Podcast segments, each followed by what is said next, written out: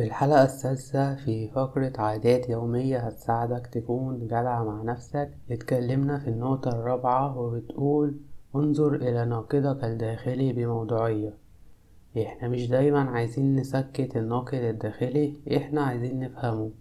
في الحلقة التانية من الموسم التالت عايزين نتكلم أكتر عن أسباب الناقد الداخلي وليه مستمر معانا بالرغم من كل محاولاتنا على إسكاته في ناس كتير من المستمعين مصدقين إنهم بينتقدوا أنفسهم زيادة عن اللزوم وهما مش غلطانين. مثلا أنا بنتقد نفسي لما أعمل حلقة ما تكونش حلوة أوي أو لما أكتب وأنشر حاجة غلط على ال social media. وكمان بنتقد نفسي لما أفضل أكل من الشارع يوم ورا يوم. معظمنا فعلا بننتقد نفسنا كتير جدا على حاجات كبيرة وعلى حاجات صغيرة وحاجات تستحق وحاجات ما تستحقش. دايما تلاقينا بننتقد نفسنا. بس لما بنفهم إحنا أصلا بننتقد نفسنا ليه بيبقى ممكن نغير طريقة تعاملنا مع أنفسنا. عشان إن إحنا لما ننتقد نفسنا كتير قوي بنبقى في حالة إن إحنا يائسين من الحياة أصلا. يعني مثلا انت دلوقتي حياتك صعبة وانت بتصعبها على نفسك فمش محتاج كمان حد يصعبها عليك بالنقد الداخلي. إحنا أصلا معظمنا كمان مش مدركين إن النقد الداخلي ده مش ضدنا مش بيشتغل ضدنا هو بيخدمنا بطرق إحنا مش فاهمينها. مش فاهمينها طبعا لغاية دلوقتي لأن الحلقة دي هنتكلم إزاي إحنا بنستفاد من النقد الداخلي ده. فلو قدرنا نفهم إحنا أصلا بننتقد نفسنا ليه فهنبدأ نفكر إزاي نسمع للنقد الداخلي ده ونسمع ونحل مشاكلنا بطرق صحية. يعني لما نفهم ليه النقد الداخلي ده عمال ينتقد فينا ليه إحنا بننتقد نفسنا أصلا هنفهم إزاي نتعامل أحسن مع نفسنا. إحنا لما بننتقد نفسنا مش بس ثقتنا في نفسنا بتتهز إحنا بنشكك في نفسنا بنبقى مش واثقين في حياتنا مش ولا واثقين في نفسنا. وغير كده كتر النقد ده بيكشف لنا إحنا عندنا مخاوف كتيرة وخوفنا اللي جوانا اللي إحنا بنحاول نخفيه بيظهر بقى بالنقد من كتر النقد ده. فالمخاوف دي أصلا بت بتزود التين بلة فاهم؟ فاحنا هنفهم إحنا عاوزين إيه. لما نكشف كده ونشوف الناقد الداخلي ده عايز من عايز إيه بيقول إيه يعني. مش بس كده جلد الذات أو اللي هو انت اما تنقد نفسك بقى ب- بفترة وت... تجلد ذاتك على حاجات حاجات كتيرة وقليلة وحاجات تستحق وما تستحقش. ف مثلا انت بتلوم على نفسك ده بيخليك خلقك ضيق ده كتر اللي انت عمال تجلد في ذاتك مش هتعرف اللي انت تتصرف تتعامل مع نفسك ولا مع الناس. وهيعزلك بقى عن نفسك عن الدنيا مش حتى الحاجات الحلوة والوحشة هتفوتك لأن انت دايما مشغول إن انت تجلد في ذاتك. فأنت بتعمي نفسك يعني على الحاجات اللي حواليك. والحياة بتمر كده منك وانت أصلا عمال. يعني زعلان وخلاص فاهم؟ عمال تنتظر. هو الحياة بتمر من حواليك بحلوها ومرها. فما بتلحقش اللي انت تعيش بطريقة ما النقد الذاتي بيولد ضيق الأفق وبيحمينا من خلال تقديم خمس حاجات. فأول حاجة من الحاجات دي هي الدافع. الدافع ده اللي هو النقد الذاتي بيشجعنا نوصل لأهدافنا ونحقق الحاجات اللي إحنا عايزينها. لما بنسوف أو نحس إننا فشلنا أو نصدق إننا قصرنا في حق نفسنا النقد الذاتي هو الدافع اللي بيزقنا لما يكون الاستسلام هو الحل.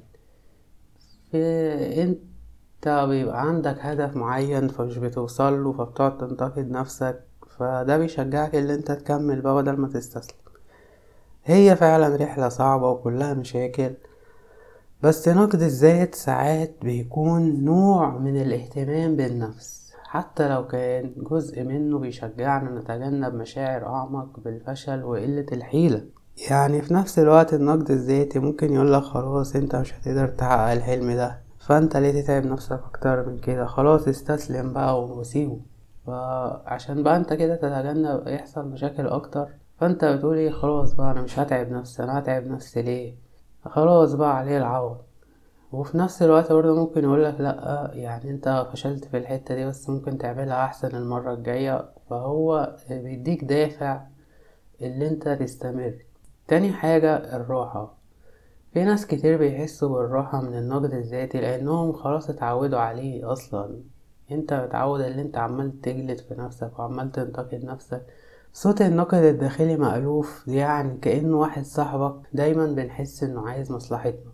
إحنا غالبا بنخلي الصوت ده جزء من نفسنا وممكن ناخده من الناس اللي اعتنوا بينا وإحنا صغيرين وكان برضو عندهم مشاعر بالعزلة وقلة الحيلة.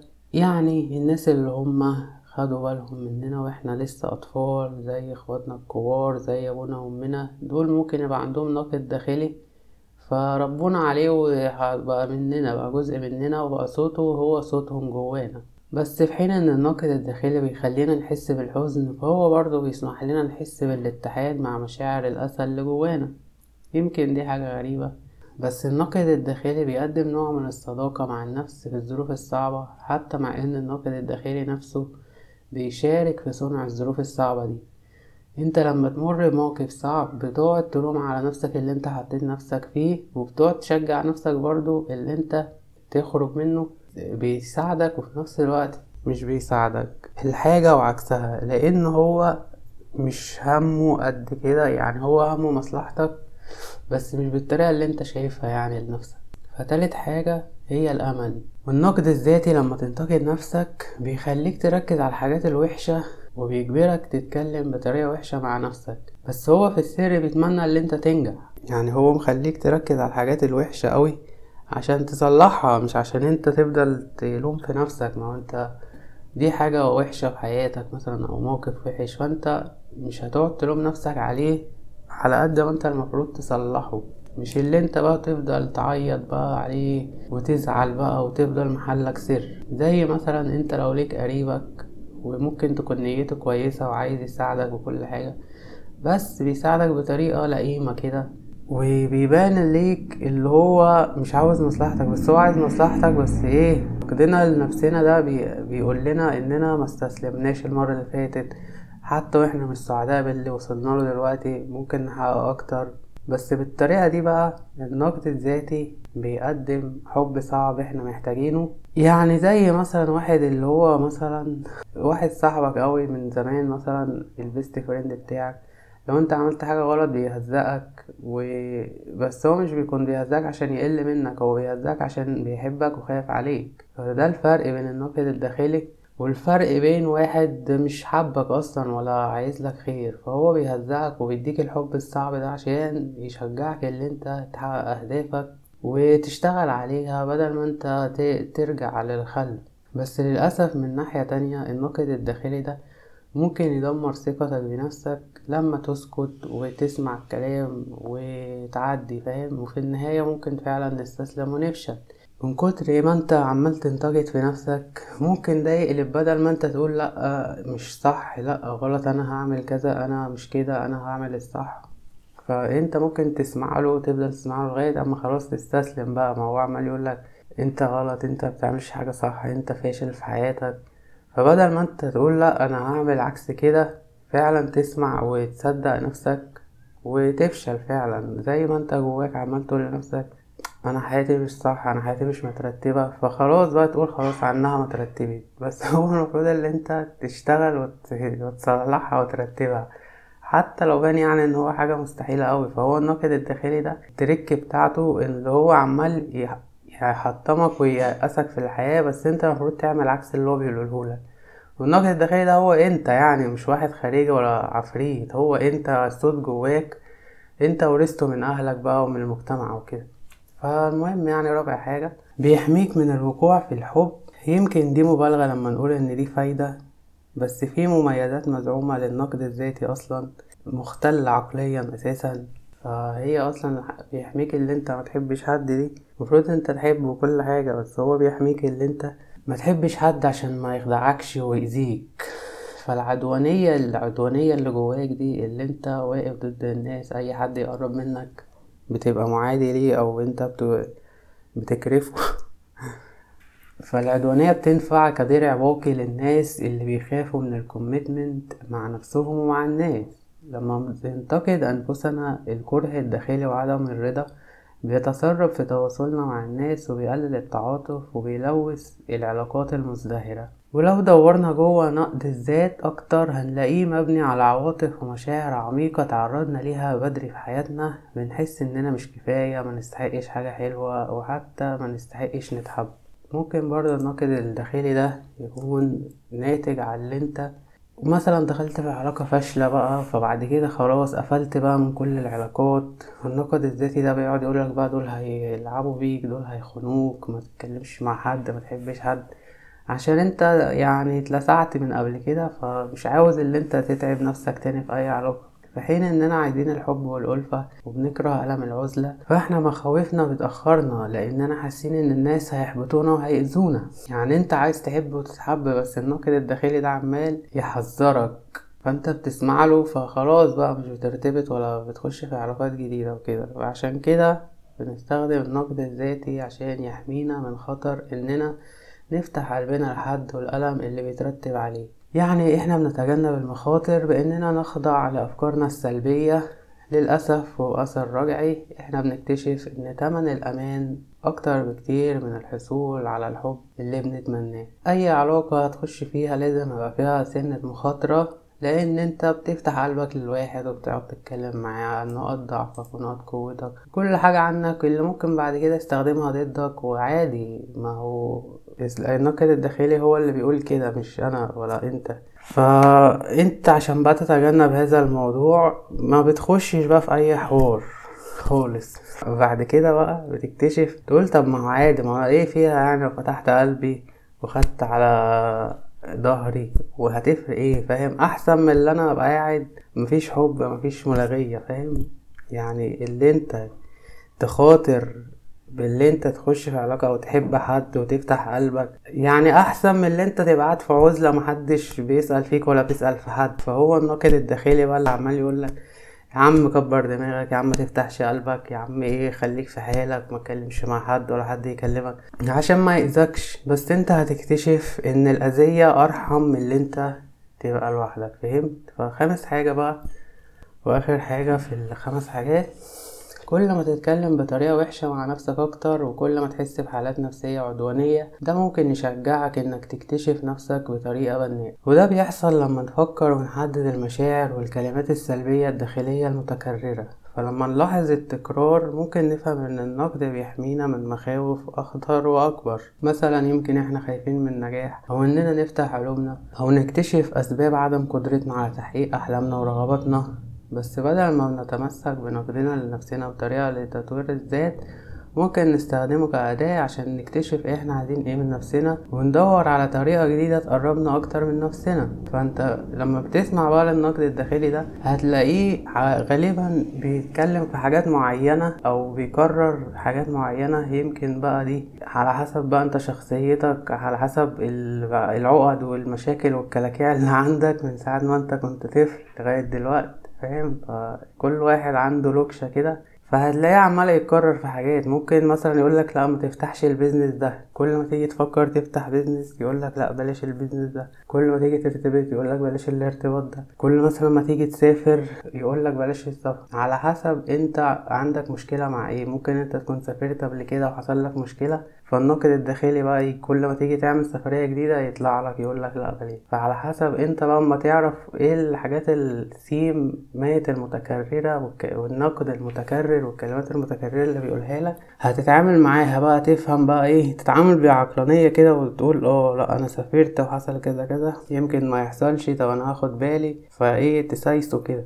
ويعني هو ده الموضوع كله بصراحة ومفيش حاجة أكتر تتقال. بس في حاجة أخيرة لازم نتكلم عليها هي بقى زي ما بقولك تحول حديثك الذاتي ده. يعني الكلام بتاع الناقد الداخلي ده ما تسمعوش كده وتقول له أمين. لا لازم اللي أنت تتكلم معاه. فعشان نتخلص من الآثار السلبية للنقد الذاتي يعني هو في ليه فوايد والخوف حلو والخوف مش وحش. الخوف والنقد ده الذاتي ده بيحميك من المشاكل وكل حاجة بس اما بيبقى زيادة عن اللزوم بيخليك مش عارف تعيش حياتك أصلا. فكتر الخوف هيخليك في مكانك مش هتعرف تتصرف أو مش هتعرف تعيش أصلا. بس هو برضه ممكن ينقذ حياتك في مواقف تانية فإحنا عايزين نعمل توازن شوية. لازم نفهم الفوائد اللي بناخدها من حديثنا الذاتي السلبي لأن لو فضلنا معتمدين زيادة عن اللزوم على الحماية اللي بيوفرها الحوار الداخلي السلبي عمرنا ما هنقدر نسكت الناقد الداخلي ولا نتبنى أسلوب أكثر رحمة في الحديث مع أنفسنا. يعني تقدر تقول إن الشفقة بالذات اللي أنت تكون رحيم مع نفسك مع ذاتك وشا... و... أيوه رحيم يعني وتعامل نفسك حلو وجدع مع نفسك كده. هو الوجه التاني أو الوجه الآخر لعملة التوازن النقد الذاتي. يعني النقد الذاتي على اليمين والشفقة على الشمال. ال- ده على اليمين وده على الشمال يعني هما الاتنين بيعملوا التوازن لما تحب نفسك وتنقد نفسك دي دي بتبقى توازن في دماغك. بس المشكلة اللي هو بياخد وقت وصبر كتير. عشان تتعامل بيه. في الأول بيكون صعب اللي أنت تصدق أو تثق إن الطيبة دي أما أنت تكون طيب مع نفسك وجدع مع نفسك هيبقى في فرق لأن النقد الذاتي عالي عن حب الذات. فالنقد الذاتي هو اللي بيكرر بقى فيقول لك لأ أنت أما تكون طيب أنت كده تبقى ضعيف وساذج. دي مش قوة فيك فأنت لازم تنقد نفسك. فهو طبعا عمال ينقد في نفسه ومش عاوز يبقى طيب مع نفسه عشان شايف إن الطيبة دي هتضعفه. فهو مش هتضعفه على قد ما هي هتظبط له الموازين في الواقع الدراسات بتقول إن في ناس كتير بيتجنبوا إن هم يكونوا طيبين وبيساووا الطيبة بالضعف وده اللي حوالينا يعني إحنا دلوقتي أنت لو بصيت اسأل حتى صاحبك هيقولك الطيبة دي سذاجة الطيبة دي ضعف وده اللي إحنا عايشين بيه إحنا معظم تسعين في المية من الناس هيقولك أيوه الطيبة دي سذاجة مع إن الطيبة مش الطيبة وخلاص الت... إنك تكون طيب مع نفسك في فرق بين الطيبة بمعنى عام وطيبة اللي أنت مع نفسك. فبس لو استمرينا في تمسكنا بإننا نكون أطيب مع نفسنا ده بيشيل الألم على المدى الطويل يعني بدل ما انت عمال تنقد في نفسك 24 ساعة هتلاقي إن النقد ده بقى قليل لأنه مش هيألمك يعني أوي. بالإضافة لكل ده آخر كلام بقى عشان نعادل الأفكار الناقدة للذات بأفكار مشجعة هيسمح لنا نحقق الحاجات الإيجابية اللي بنحصل عليها من الكلام السلبي مع النفس وتنمية علاقات صحية أكتر مع نفسنا ومع الناس. وبالطريقة دي حبنا لنفسنا هيكسر الحواجز الوقائية اللي بناها النقد الذاتي ويوفر لنا طرق عشان نحصل على ما نريد. فهو نقدك لذاتك ده بنى حواليك سور أو أسوار عالية. فأنت مش عارف تتواصل مع حد. أنت حطيت نفسك جوه سجن كده جوه عقلك. ومش عارف بقى فأنت ما بتحب نفسك. هتكسر بقى الحواجز دي وتعرف تتعامل مع الناس وتعرف تتعامل مع الحياة عامة وهتعرف تتعامل مع نفسك كمان. لما يبقى في توازن بين حبك لنفسك ونقدك لنفسك. يعني ما تبطلش نقد خالص عشان انت لو ما بتنتقدش نفسك وبتلوم نفسك فانت كده هتبقى سايكوباتي ومحدش هيفرق معاك وهتعمل أي حاجة مش عندك ضمير. لازم لو حبيت نفسك بقى هتخاف على نفسك بس مش هتبقى عازل نفسك بقى وباني حوالينك ميتين سور وتقول هي الناس ليه مش بتكلمني هو ليه محدش بيحبني مع إن أنت أصلا اللي عمال تنقد في نفسك وأنت اللي وانت اللي عدو نفسك. فطبعا بتهيألي إن دي سبب كافي إننا نحلل حوارنا الداخلي ونتحدى الظلام اللي ممكن يسيطر على أفكارنا. فشكرا على الاستماع لهذه الحلقة. أتمنى تكون عجبتكم. لو بتسمعوا على يوتيوب اشتراك وتفعيل زر الجرس و like و share. ولو تسمعوا في حتة تانية review. ولو حد عنده آراء في ال comment بقى وفي التعليقات. شكرا وإلى أن نلتقي في الحلقة القادمة. لكم مني أرق الأمنيات وأطيب النغمات